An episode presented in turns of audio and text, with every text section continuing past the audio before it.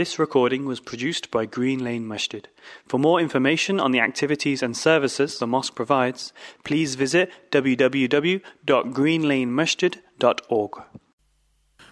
إن الحمد لله تعالى نحمده ونستعينه ونستغفره ونعوذ بالله من شرور أنفسنا ومن سيئات أعمالنا من يهده الله فلا مضل له ومن يضلل فلا هادي له وأشهد أن لا إله إلا الله وحده لا شريك له وأشهد أن محمدا عبده ورسوله صلى الله عليه وعلى آله وصحبه وسلم تسليما كثيرا. يا أيها الذين آمنوا اتقوا الله حق تقاته ولا تموتن إلا وأنتم مسلمون. يا أيها الناس اتقوا ربكم الذي خلقكم من نفس واحدة وخلق منها زوجها وبث منهما رجالا كثيرا ونساء واتقوا الله الذي تساءلون به والأرحام إن الله كان عليكم رقيبا. يا أيها الذين آمنوا اتقوا الله وقولوا قولا سديدا. يصلح لكم أعمالكم ويغفر لكم ذنوبكم. ومن يطع الله ورسوله فقد فاز فوزا عظيما. أما بعد فإن أصدق الحديث كتاب الله تعالى وخير الهدي هدي محمد صلى الله عليه وسلم. وشر الأمور محدثاتها وكل محدثة بدعة. وكل بدعه ضلاله وكل ضلاله في النار One thing that all of us know, it is something which each and every single one of us must know as part and parcel of our religion and our faith. is that there is nothing more precious, nothing more important, no issue that demands more time and attention from us than the Tawheed of Allah subhanahu wa ta'ala.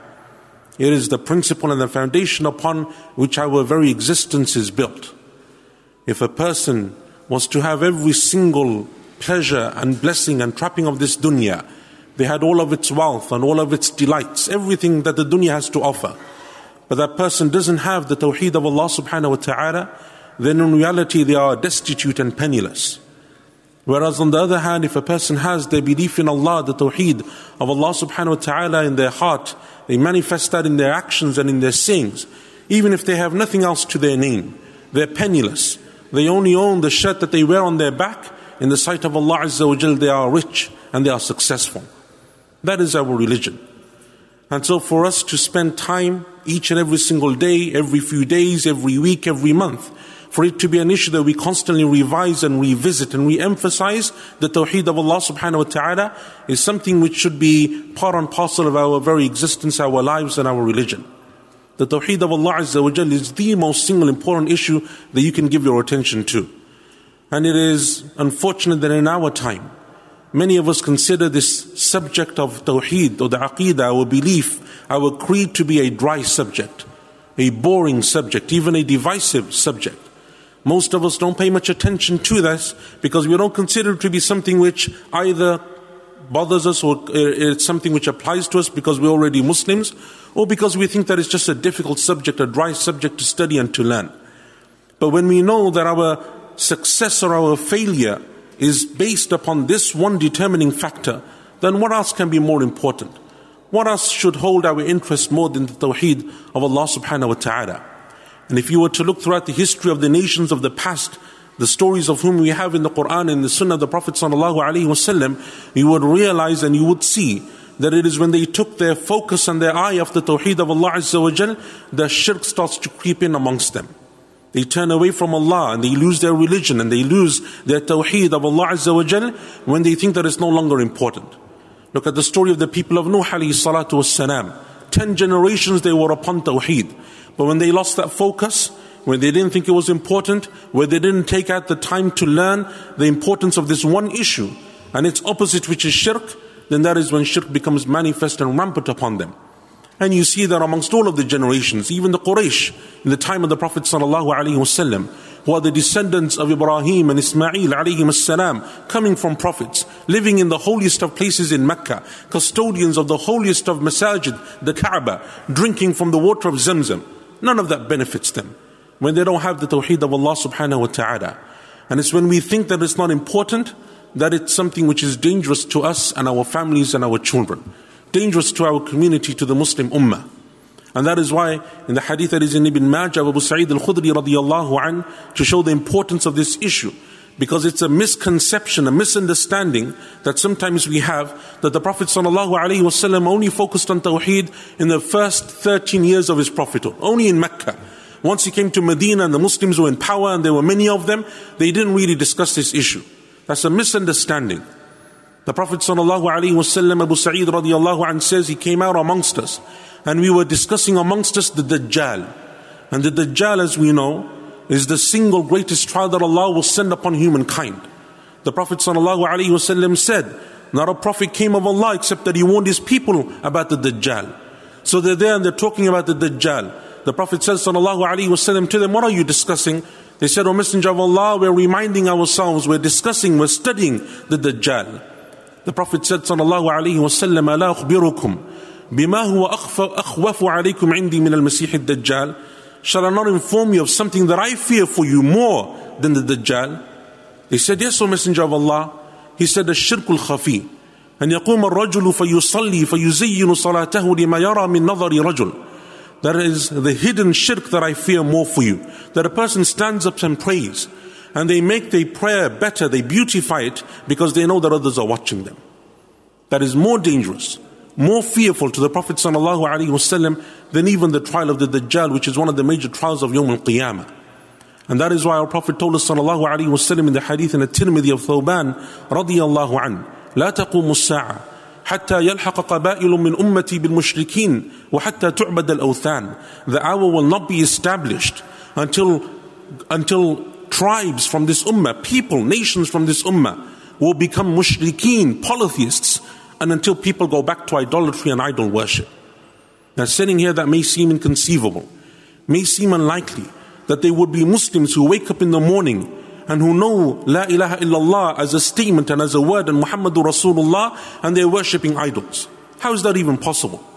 But then when you reflect on the situation of the Muslims across the world today, and you see that there are Muslims making dua to other than Allah, sacrificing to other than Allah, making oaths by other than Allah's name, making tawaf around the graves of the dead, then maybe it's not such a leap for those people to then turn towards idolatry. Shirk manifests itself in many ways and in many forms. Idolatry and idol worship is what the average Muslim thinks they just have to stay away from. As long as I don't worship an idol, as long as I'm not worshipping Isa or anyone else, I'm okay. But shirk isn't just that. That's one form of the many forms of shirk. And that is when the hadith of Imam al-Bukhari rahimahullah narrated in, in Al-Adab al-Mufrad. He said that the Prophet said sallallahu alayhi wasallam, the hadith of Ma'qil ibn Yasar, he said sallallahu alayhi wasallam, لَلشِّرْكُ وَأَخْفَى فِيكُم مِّن دَبِيبِ النَّمْلِ Shirk is more hidden amongst you than the footsteps of an ant. More quieter, more secretive, more unknown amongst you, unnoticed than the footsteps of an ant. Abu Bakr radiallahu anh said, and Abu Bakr is the most knowledgeable of this ummah of the Prophet sallallahu alayhi wasallam. He is the greatest of the companions of the Prophet sallallahu alaihi wasallam. He said, "O Messenger of Allah, I thought shirk was only when you worship an idol. I thought that's what it was. You stay away from idolatry, you're okay." The Prophet repeated sallallahu alaihi wasallam, "La shirku akhfa fikum min dabib naml." Shirk is more hidden amongst you than the footsteps of an ant. And then he taught him a dua, which is an amazing dua. He said, I give you this dua so that you may recite it and read it. اللهم إني أعوذ بك, بك اللهم إني أعوذ بك أن أشرك بك وأنا أعلم واستغفرك لما لا أعلم Oh Allah, I seek protection in you, seek your refuge from making shirk with you and I don't know. And I seek your forgiveness, I seek your protection and seek refuge in you that I make shirk with you knowingly. And I seek your forgiveness for that which I do unknowingly. The Prophet ﷺ, his whole life was geared towards this one issue of tawheed. Every single day, every single few days, how many ahadith that we have, countless narrations, which the Prophet ﷺ would warn his ummah and teach people and, and, and educate them in one way or another about shirk and the dangers of shirk and the manifestations of shirk and how important it is to have the tawheed of Allah subhanahu wa ta'ala. That's something which the Prophet did sallallahu alaihi wasallam until his very last moments upon this, upon this world. Towards the very end of his life, and the Muslims are now strong and they've conquered Arabia. And the Muslims are not like the Muslims of the Meccan period that are weak and few in number and the disbelievers are surrounding them from every side. No, the Muslims are strong now and they've shown their power and their strength by Allah's permission. But as Jundub ibn Abdullah radiallahu anh says in the hadith in Sahih Muslim, he said that I heard the Prophet say sallallahu alayhi wasallam, five days before he passed away, five days before he died. ألا إن من كان قبلكم كانوا يتخذون قبور أنبيائهم مساجد ألا فلا تتخذوا القبور مساجد Indeed, those who came before you, they would take the graves of their prophets as a place of worship. So don't take your graves of prophets as a place of worship. Five days before he died, the Prophet ﷺ is warning them against shirk because he knew that it's something which will be manifest. And you only need to go for Umrah, you only need to go to Medina, you only need to step foot in the masjid of the Prophet ﷺ today to see what people do in and around the grave of the Prophet ﷺ. And no Muslim wakes up in the morning, no Muslim in their sane mind wakes up in the morning thinking that they're going to perform shirk. No Muslim wakes up thinking today I'm going to commit shirk with Allah. But the fact that there are Muslims across the world doing this shows that it's an issue that people have become ignorant and heedless of To know the distinguishing factor between Tawheed and Shirk is something which is extremely important.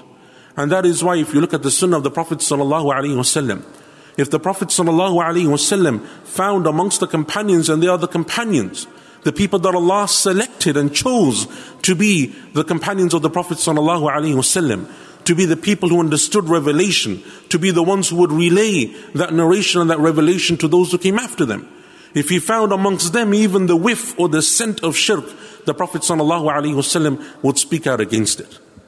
The Prophet ﷺ was sitting as in the hadith of Al-Rubayy' bint Muawwid radiallahu anha. He's sitting and amongst them there are young girls who are singing poetry, reciting poetry in front of the Prophet ﷺ. And one of the young girls below the age of puberty, she doesn't know. She's a young girl, but one of the worst verses of poetry that she recites is وَفِينَا نَبِيٌّ يَعْلَمُ مَا فِي غَدِ And amongst us is a prophet who knows the future. The Prophet ﷺ stopped her. Stopped her. And he said, don't say that. Say whatever else you were saying, but don't go there. Because once you open that door, that the Prophet ﷺ knows the future, He controls aspects of the universe, He can give me wealth, He can give me a child, He can cure my sickness. What is that other than different types and manifestations of shirk with Allah subhanahu wa ta'ala? The Prophet ﷺ is stopping people. In fact, even at the beginning of Islam, he wasn't even allowed to visit the graveyard. We know that from the Prophet ﷺ sunnah. He wouldn't allow people to go and visit the graveyard. You have someone, a relative that's passed away, they're buried, you can't go to the graveyard because it's a place where shirk is manifested. People do all sorts of things around the graveyard. And when the Prophet ﷺ then abrogated that ruling, he allowed people to visit, he told them, don't pray in the graveyard. Don't go and pray in the graveyard. Why? Because when you start to worship in the graveyard and you start to offer your salawat there, becomes a place of prayer, becomes a place of worship, how easy it is to go from that to the shirk of Allah subhanahu wa ta'ala. In fact, the Prophet sallallahu alaihi wasallam even when he came to his own station, the honor and the respect that Allah Azza had afforded to him, the station that Allah Azza has blessed him with, if the Prophet ﷺ thought that people may misunderstood, misunderstand that station that Allah has given to him, the Prophet ﷺ would connect it with the tawheed of Allah subhanahu wa ta'ala. As in the hadith of Abu Hurairah radiallahu anhu, when, the, when Abu Hurairah said, O Messenger of Allah, who is most likely to attain your intercession on the day of judgment? The Prophet said, Sallallahu Alaihi Wasallam, Abu Huraira, I didn't think that anyone would ask me this question other than you. أسأل الناس بشفاعة يوم القيامة من قال لا إله إلا الله خالصا من قلبه.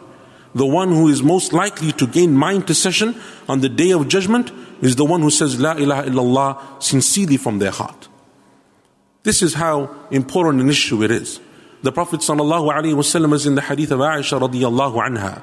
She says moments before he died on his final day in the dunya, while he's on his deathbed, he's ill, he's in fever. The Prophet ﷺ knows that his time is limited upon the face of this earth.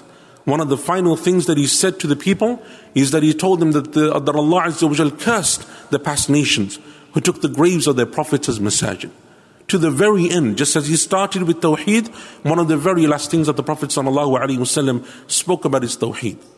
So each and every single day, it is the, the duty of each and every single one of us, as a parent for your children, as a husband for your wife, and vice versa, and as Muslims for one another, that this is an issue that we should study and learn about.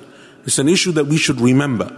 Because shirk comes in manifestations and forms that unfortunately many people are just unaware of.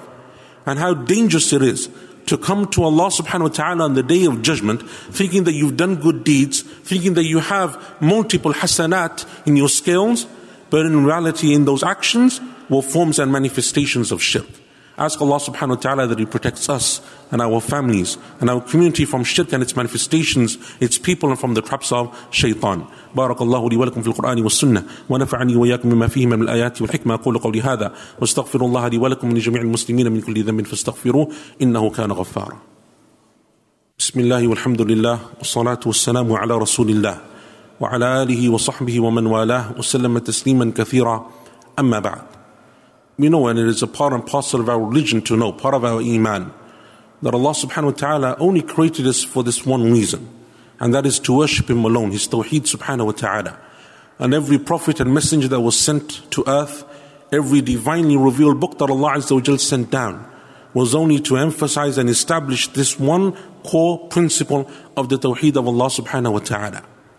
So when you focus on this issue, and you make it something which is front and center in your mind and in your life, then inshallah ta'ala it's going to be something that Allah Azza will help you with and He will keep you safe from shirk.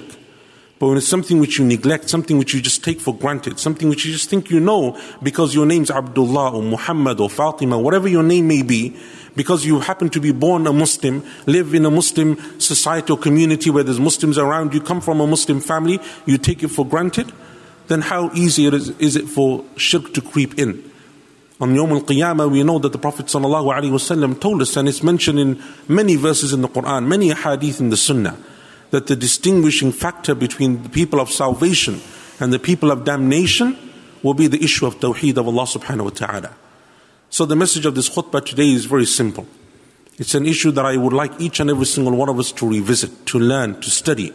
There's lessons and lectures all over the place, online, on site, in this masjid, elsewhere, where you can learn and study your tawheed. And to learn that and to spend some time teaching your children that to make them understand what it means to have tawheed of Allah Azza wa Jal and what it is to make shirk with Allah and how it forms and its manifestations and its different ways and types is time that is well spent. Time that is extremely important. Because as Allah Azza wa Jal says in the Quran on Yawm al-Qiyamah, there are only two groups of people.